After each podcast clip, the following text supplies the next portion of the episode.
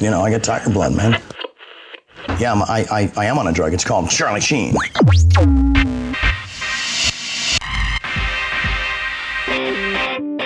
This is Jennifer Shahade, and you're listening to the Full English Breakfast with Lawrence Trent and Stephen Gordon.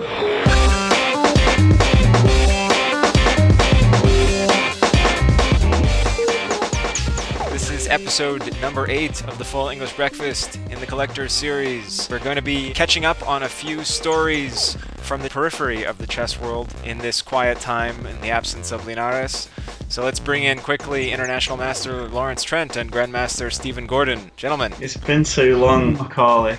I've missed this. I'm excited about today's little chat. It's a scandal ridden episode, isn't it? The way things are going in the world. We've got uh, all sorts. We've got the Middle East uprisings. We've got uh, Charlie Sheen doing God knows what.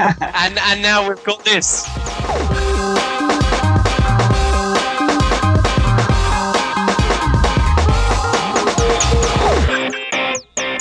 Does Charlie Sheen play chess? Uh, If he doesn't, he he should. And if he needs any lessons, I'd be quite happy to fly over there. Um, but yeah, no, this is a really strange time at the moment. So I, I suppose I can see the next question coming, Macauley.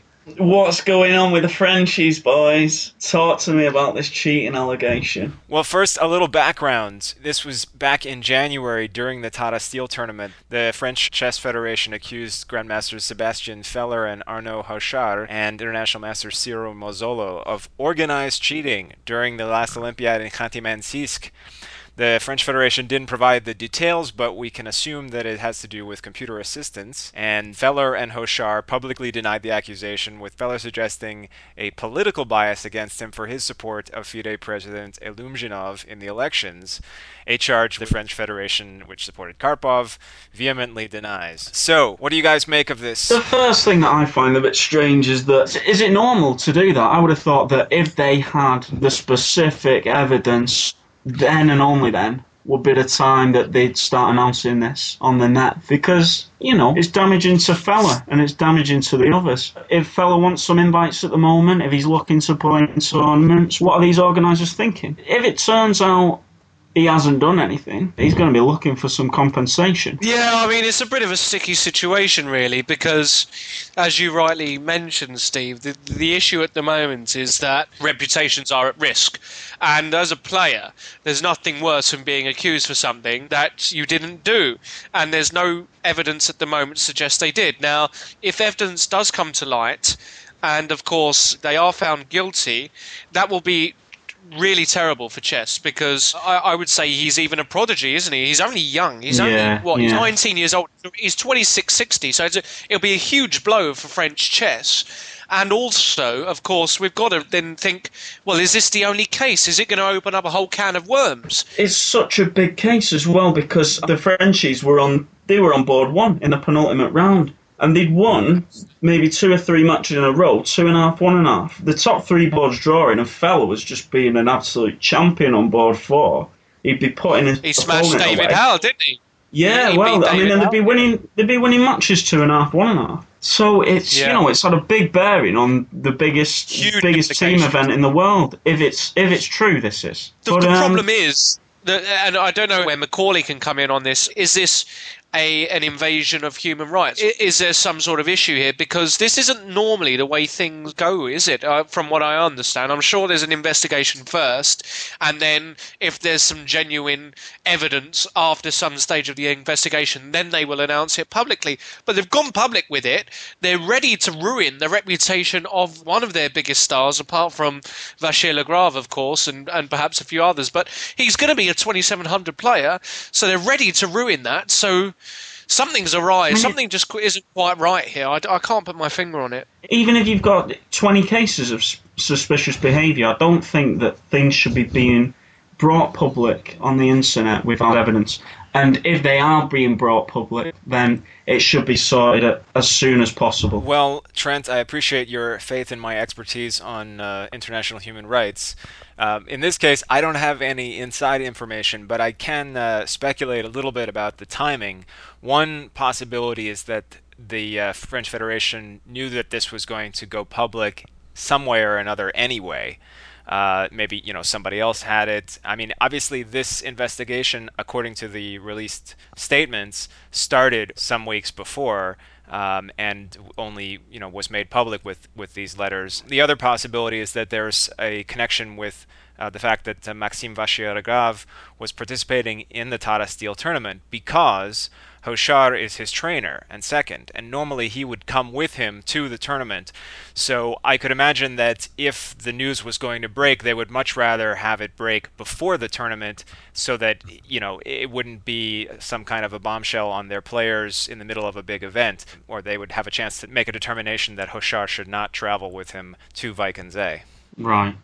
It does make a, a lot of sense when you put it that way, yeah. It's just a shame that it's ongoing, you know, but what can you do? Whichever way it ends, it's a negative result. If they're found guilty, it's tragic. It will, it will never play again. It will never get invited anywhere. And if they're not guilty, then I suppose they've got every right to sue the French Chess Federation. Yeah. So this is a really nasty, nasty situation. And I, I can't see a clear way out of it. We take a trip across the channel and the next scandal on the show. Chess Promotions Limited, under the direction of Malcolm Pein, made a bid for the 2012 World Championship match to be held in London in conjunction with the Summer Olympic Games. And after negotiations through the fall and then further negotiations in London in January, Chess Promotions finally asked FIDE to accept the offer by Saturday, the 29th of January 2011. FIDE missed the deadline, so they withdrew their bid. Not surprisingly, FIDE disputed parts of the explanation for this withdrawal and said that the sticking point turned out to be who would pay the UK tax on the prize fund. And now, to help us clear all this up, joining us from his home in London, international master and entrepreneur Malcolm Pein. Oh, hi, Macauley. Hi, guys. Hello, Malcolm. How are you? I'm all right. I haven't had a full English for a long time, so uh, Hello, Malcolm. this is a great opportunity. Hi, Steve. Macauley, I, I, I, I hate to to, uh, to to be a bit picky, but could I correct a few of those things? Absolutely. Yeah. Uh, well, well, first of all, we started negotiating with them in March. Right. The the bid was in July. Like the negotiations lasted ten months, and secondly, we, we sent the, if you like, the the initial offer with the with with the draft contract in in all its glory. You know, just before the FIDE Congress in wherever it was, I think they were in Norway, and we got a note from them saying, "Yeah, we'll be right back to you." And then, of course, they got bound up in their election, so we didn't uh, we didn't think that was anything surprising. But then nothing very much happened in the fall in the autumn, so uh, we started to push it along a little bit, and there was a bit of backwards and forwards, and in the end, we we got uh, what what seemed to us a pretty sensible uh, contract. In the meantime, Magnus, by the way, is withdrawn, which is kind of quite quite a key part of this picture. So from our point of view, we'd made a very very substantial offer, like over two million euros, and we didn't want to pay any more. And the reality is that the negotiations fell down on something quite basic. They just wanted, well, they were, they were trying to do an Oliver, you know, they just wanted a bit more. And, um, and we said no. And if this was a sort of a normal business negotiation, then no one would be very upset about it, and there wouldn't be stupid letters on chessbase.com and hand wringing and all that sort of stuff. You know, we said it's X, they said no, we want X plus 100,000 euros, and we said no. And that's really all that happened. In the official response, I guess it's sort of an official response. The letter from Israel Gelfer, although it was it was more personally addressed to you. Yes. I'm quoting him. He says, "You made it very clear, as you recall, that the sponsor of the match lost interest in it after the withdrawal of Grandmaster Magnus Carlsen, and consequently instructed you to quote not negotiate at all about anything, i.e., take it or leave it." Now, aside from the slightly patronizing tone of that, Yes. um, and disclosing of what presumably was parts of a private negotiation. Yes. Um, surely your sponsor uh, must have been aware that th- there was only a, um, a chance of Magnus to qualify anyway. By some accounts, maybe 25%, depending on how you uh, factor in, um, you know, his his ability to get through the candidates. Yes, if you cube two thirds, you get the sort of the chances or something like that. So yeah, no, of course he understood that, and that's why what Gelfer says is is, is so ridiculous, of course. And uh, what we'll put down the sort of the slightly uh, patronising tone down to is okay, he speaks English pretty brilliantly, but he doesn't write it quite as well. And um, sorry, am I trying to be patronising back, maybe. And, and, and of course, you know, the, the sponsor was so disinterested, he offered two million euros for the match. That's how disinterested he was. I mean, how could he say that? It's hilarious. I mean, yes, he certainly wasn't as excited uh, about it because Magnus wasn't playing, but he was still interested enough to put, you know, a huge offer on the table, and we'd run it in London. I mean, you've got to remember that this is this is an offer of more than three million euros. By the time it costs you at least a million euros to run the thing, so it's stupid to say he'd lost interest. He'd simply come to a point which anyone with any experience in business would understand, where he wasn't prepared to pay any more than he'd already offered. That's not the same as losing interest. That's just saying, I think it's worth no more than this. So here is this. And they were insistent on getting another 100,000 euros. And I've got to emphasize that this 100,000 euros was not for Vishy or for the Challenger. This was an extra 100,000 for FIDE.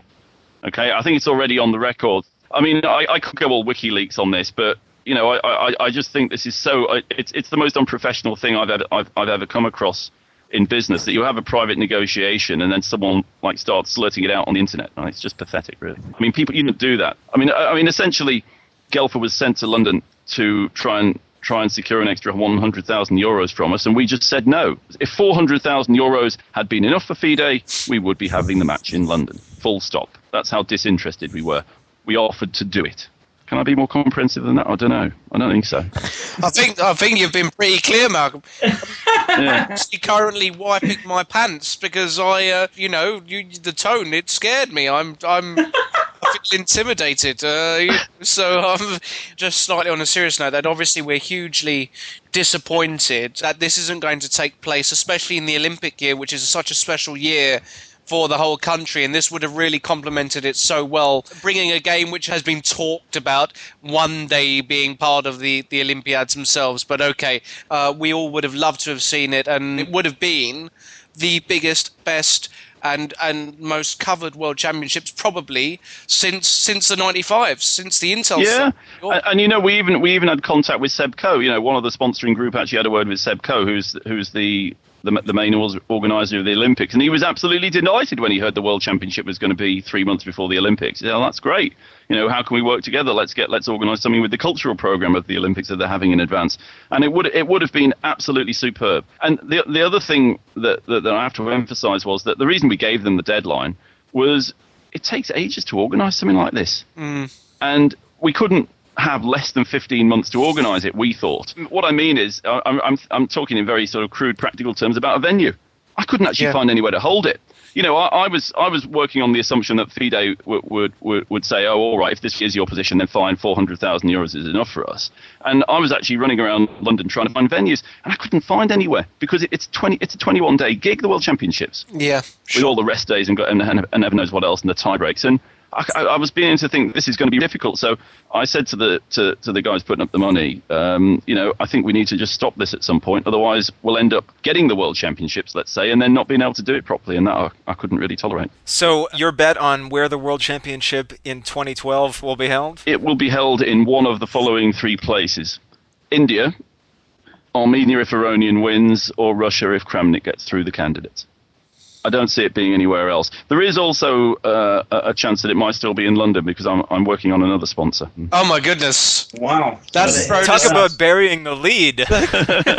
so what did you saying malcolm there's there's still an outside chance There, there, there is another sponsor. I had one of the most ridiculous conversations with sponsors I've ever had. I mean, there's some really nice people we're talking to, and we kind of completely misread them in a certain sense, and um, we, we didn't understand how keen, how keen they really were, and and so we, we had this um, we had this meeting, and we prepared this big presentation on how popular chess was throughout the world, and you know all the benefits of this, that, and the other. And the conversation went something the "Yeah, great, we we know all of that. We like chess. Have you got the World Championships?" And um, I actually had to um, say, "Well, actually, no. We kind of turned them down um, on Saturday. It was really ridiculous." So we've got another bunch of people who are sort of interested and keen, but it, it's got to work its way through the whole company. We're, we're not at, we're not talking to the very top people. We're talking to the people below the very top people. So Oh. it needs a huge amount of work. My, my hope is that these people will do something. so did, did- are you going to go through fide on this or what how how's it working Is it- Yeah, yeah, yeah, yeah. Yeah, I'll, go through FIDE. Yeah, but we're, what what we're what we're going to do is we're going to put a variety of options to them. One's the World Championship, one's the World Rapid, one's the World Blitz, and the other is something I couldn't tell you about without giving away who it is. So I think I know who it is, So and I'm going to say I'm going to say it on nine. go on. Uh, let's play three guesses. Actually. Yeah. Yeah, go on. Let's play. No, three. I know who it is. It's Charlie Sheen. Yeah, it ain't Prince Andrew either.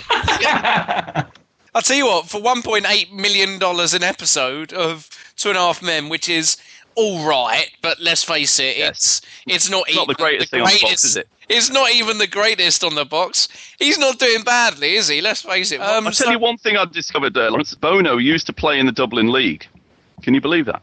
Bono from U2. Yeah, Well, he's got a wedge as well. Let's get on the phone to him. yeah. I think we should follow. We're going to try and follow that one up as well. But there's someone in someone in Ireland knows actually knows him from from the old times, if you like. So. That would be great. Um, although, if we can have him not singing, that would make it even greater because, let's face it, if Charlie Sheen ain't the best actor, U2's probably the most overrated band in history. So Uh, that's exactly how I'll approach it. If I ever get to the meeting, yeah, I'll say, look, you know, we'd like you to do this for us, but for God's sake, please don't sing. Yeah, that, that, that's actually I can't think of a better way of approaching there's, it. uh, there's a great fact, will you come along with me? I, will, I want to be out the room. there's one thing I just have to mention. If you get a chance, guys, there's a great clip of Bono and, and Pavarotti, and they're singing Ave Maria. No, have, have another drink. Ave Maria. Ave Maria. Yeah. Very good. Our American friends won't get that. But anyway, um, you watch this clip on YouTube and you see Pavarotti wince with pain when when Bono's trying to, you know, maintain this note, and then Pavarotti says, "Right, sod this," and he just belts it out, and Bono's standing there thinking, "Crap, actually, I can't, really sing, I can't live with this. Yeah. can't really sing, can I?" There you go. Well, thank you very much, Malcolm, for the news and the gossip. And could I just apologise for having such a rant? But I thought, you know, if I can't have a rant on the full English breakfast, where can I have a rant? There you go. Great. Well, thanks, guys. Thanks Bye. for coming, Malcolm. It's been a pleasure Thanks, having you. Malcolm. Take care. So you're saying it can still happen in London? What's going on? What the fuck is going on?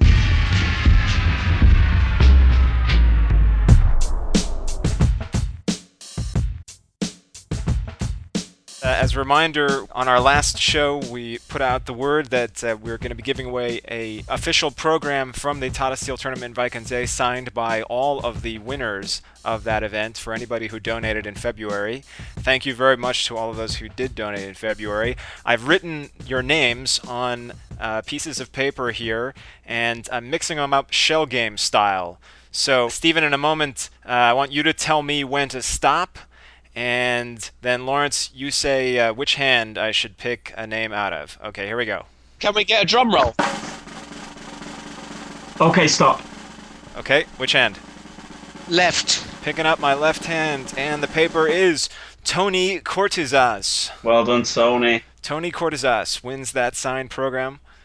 We'll get that in the mail to you right away. Nice one, Tony. That's great news. Thanks for contributing. And there's a donate button on our homepage, gfeb.com. If you want to hear us uh, again and again, and we're hoping to do more of these, your support would be hugely welcome. I mean, that is sen- that is serious. That is serious uh, prize. That will be, uh, you know, That can go in the bloopers.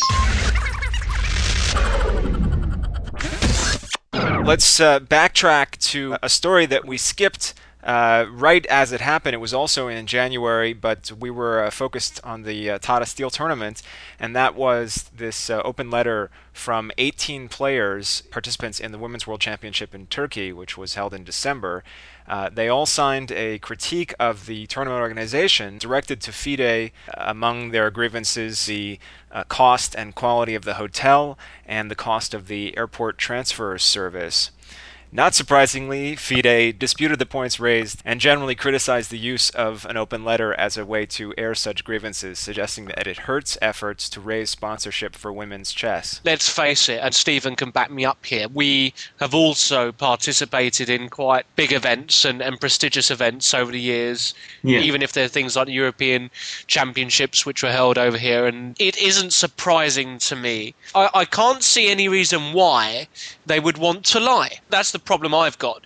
It it only affects them in a negative way. It only shows up FIDE, and that has repercussions further down the line perhaps for sponsorship, but more importantly for the reputation of the tournament itself. So the only gain is that the general chess community and perhaps outside take note and realize actually something needs to be done. There needs to be a bit of pressure to be put on FIDE here.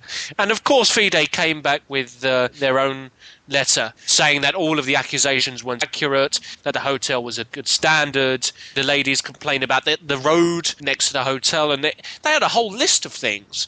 Um, but why complain about these things if they weren't true? Because the women's events, the other ones, for example, the one in Doha at the moment, um, I think has been in excellent condition, and they've had really good uh, locations before. So something doesn't quite add up here. I don't know what you think, Steve. I, I really do think that they should speak up for themselves if, if they feel hard done by. And, you know, FIDE need to get a grip. This is the Women's World Championship. You know, you shouldn't have. How many players was it supporting? You shouldn't. Shouldn't have that many players. Well, that's what was so strange to me was that I mean this is 18 players. It's not one or two, including you know big names, Kosteniuk, Danielian, who was almost uh, winning the, uh, the the Grand Prix event in Doha last week. Uh, Pogonina, I mean, many, many, many names. And so Makropoulos, in his response, the, the the curious thing about it was that he was suggesting that this had to do with their relative underperformance. In other words, they, this was uh, you know sore losers, so they're looking for something to criticize, some excuse. It's some ridiculous way of just palming off the blame, isn't it? Really, I mean, it's it's almost like a, a, sort of like a kid's argument. That very unprofessional way to respond to something like this. Well, I, I would like to know uh, whether they did raise these points at the time in Turkey, and uh, and if they were systematically ignored in some way, that uh, I I have not determined to my satisfaction. And they've got a they've got a huge challenge in front of them. The women have done so well in recent years in getting these big tournaments. They're getting prize funds, uh, and there's some great players out there as well. I mean, look at the Hou Yifans, and look at the uh, the Nanas, and, and, and look at the uh, the Kosintseva sisters, and all of these girls who are really showing humongous strength and, and potential. They deserve the equal platform. And this sort of, well, just things like they had to take a taxi um, from a booked firm rather than a local firm, and that would have been cheaper. Or things like, uh, you know, having to pay registration fees, I saw. Uh, they had to pay for lunch and dinner uh, in the restaurants nearby. Now, these things shouldn't happen. Uh, for a women's world championship, they should have all expense. I mean, that's can you imagine Topalov or Anand suddenly having to pay for dinner? I mean, it just doesn't happen. It needs to be sorted out. Well, lest we be accused of doing a whole show without talking about a single chess tournament, let's quick check in with the Capelle Grand tournament. The winner was uh, a Polish grandmaster. I don't even want to try butchering this name, so I had to call in some uh, professional help. Grzegorz Gajewski. You got that? Gajewski. Gajewski. Gajewski. Gajewski. I've played him. Uh, he's. I played him uh, a couple of times actually. I had. Oh my god! Wait, Gajewski. That's the game where I march my king to G3 with black. Have you seen that game? Oh, you got I haven't this. seen that game. Oh my god! Are you Gajewski serious? Trent. When's it from? It's from 2000, what, three, four, something like that. It's probably my nicest game ever. And this is against the guy who created, and I say this, created the Gajewski opening in the uh, in the, one of the mainline Lopez's, didn't he? That uh, that D5 move. Do you remember that, Steve? Oh wow. Oh yeah, babe, yeah, Yeah, yeah. yeah. So you know he's a big and he's a great player. He's one of the top boys in in Poland now. So it's really good that he's won this tournament. He's always been a class player. I mean, he can win big tournaments. He, he's touching 2600 now, I think. Gajewski actually. Well, massive open tournament, Capelle Grand in France. Uh, congratulations. It was the first name that that hangs me up. Gregos. it's very easy. It's No, Gregor. Gregorz. No, it isn't. Gregorz. No, it isn't. You didn't. You didn't hear. It. I have to play it again. Grzegorz Gajewski. There you are. Grzegorz Gajewski. Gregorz Gajewski. It's see. The, it's the RZ. The RZ. It's brutal. It's it's more like a zhig. That's right, Grzegorz. Grzegorz. Grzegorz. Grzegorz Gajewski. That's- How about that? It's pretty good, right? That's very good. Stephen, Thank well done. All right. That's Yeah. excellent. We're trying. Let's uh, move on. It's time for the Zeitnot. Shortly after Wijk aan Zee, I was on a plane back to New York in time for the Spring Fashion Week. Met up with Magnus Carlsen, who returned for another turn as G Star Raw spokesmodel, this time alongside the English actress Gemma Arterton. Do you know what? And this is a story. I went out today. I went to a, a big shopping centre called Westfields, uh, Shepherd's Bush, West London. Needs to get a few things 'cause I'm, I'm shooting off to Miami this Saturday. I went to the G Star Raw shop and uh, our boy was there, the biggest poster in one of the biggest shopping centres uh, in London, uh, representing the chess community.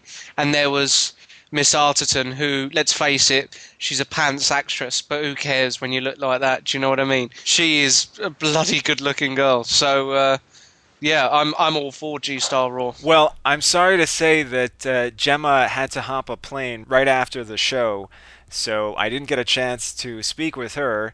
Um, she uh, not taking any lessons from Magnus in Washington Square Park uh, like uh, his other co-star Liv Tyler did back in the fall, but I did catch up with Magnus backstage for a quick chat. I asked him what some of the funniest questions were on the press walk that they do backstage before the show, and here's what he had to say. Well, one of the funniest questions, someone, um, I think it was Teen Vogue, who asked me, uh, what was your inspiration for this collection? And uh, I just said, I didn't make the clothes, I'm wearing them, or something like that. And then there was VH1 who were asking me, you know, have you been to the Fashion Week before? And I said, I was to the G-Star show last year. And then they said, ah, so you must really know how things are backstage and everything, what's going on there. And I said, I mean, you just asked just about the only person on this press walk who doesn't have a clue about it. It was funny because some of them knew that I was Magnus, the chess player, as well as Magnus model, and some just didn't. They basically didn't have a clue who I was. Some some of them knew that I was a campaign model and nothing else. Yeah, Steve, what do you think, mate? I mean, I myself, I'd be indulging like Charlie Sheen in a limousine full of uh, cocktail waitresses. But uh, you know, what do you think, Steve? do you think Magnus took uh, took full advantage of the surroundings in which he found himself? Well, I mean, he could have had a bit of fun with the reporters, couldn't he? I bet. I suspect if you were asked the question, what inspiration did you have for this clothing line?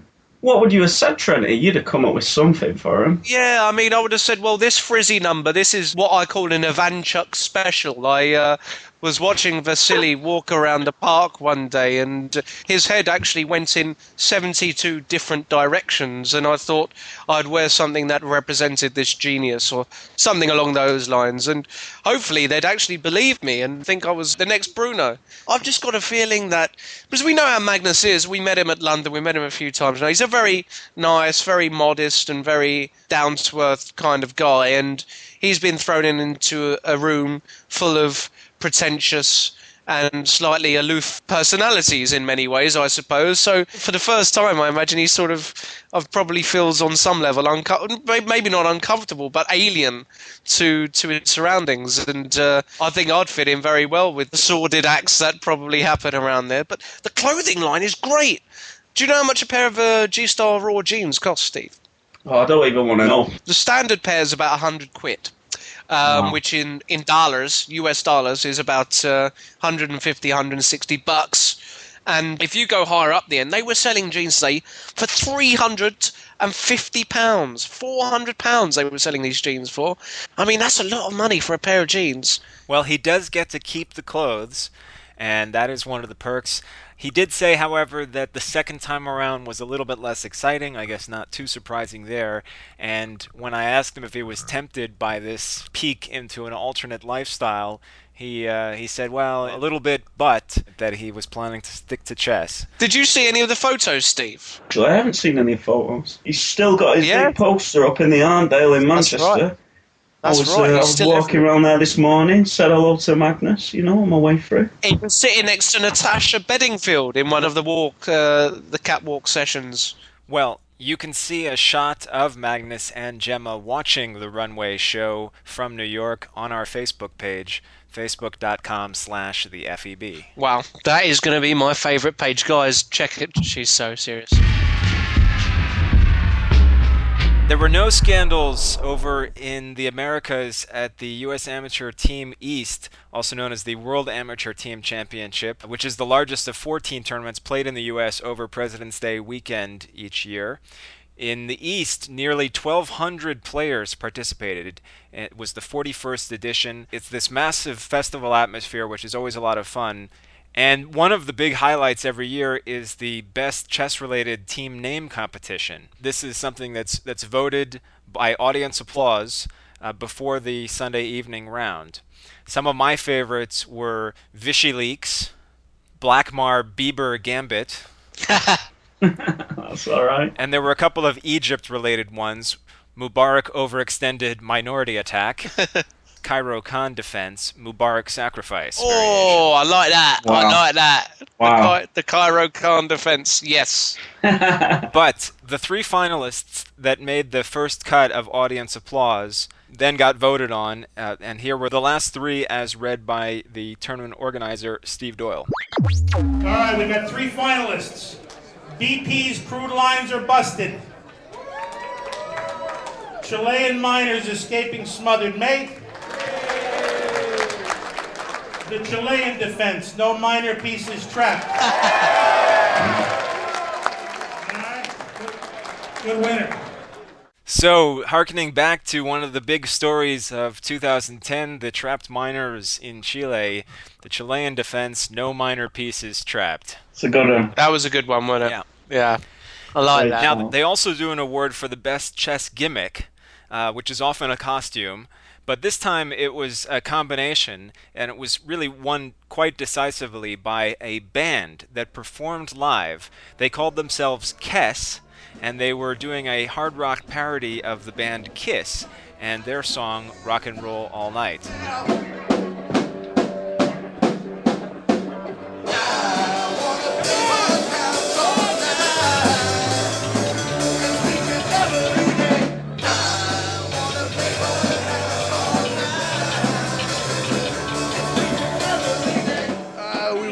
Um, was trying to think of songs to parody for uh, for, for this. I mean, we, last year we parodied YMCA. The year before that, we parodied uh, Sgt. Pepper's Lonely Hearts Club Band. So we tried to think of something a little bit heavier for this year. And and there's the huge Bughouse subculture kind of. I mean, there's the rounds going on, but then there's the big tournament at night. So we decided to have a little fun with it and do that. Yeah, we do something like that every year. Life is more than chess. you can't do anything without music, in my opinion.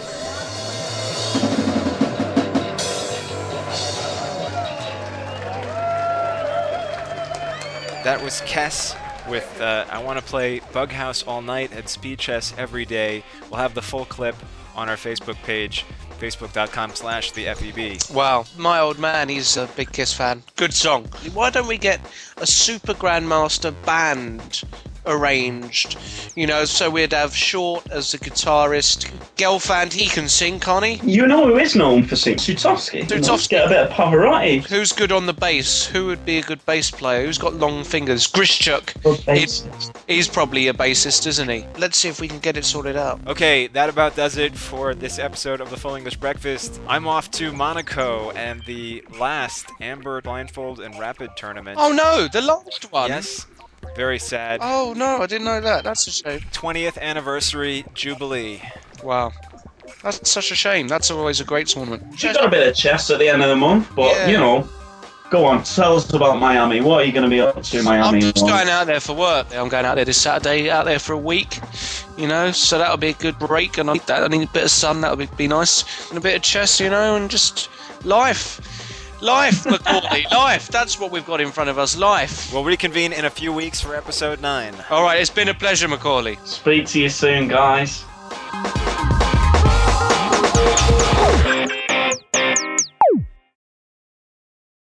That is A1 gossip, mate. He's got that tiger blood running through his veins.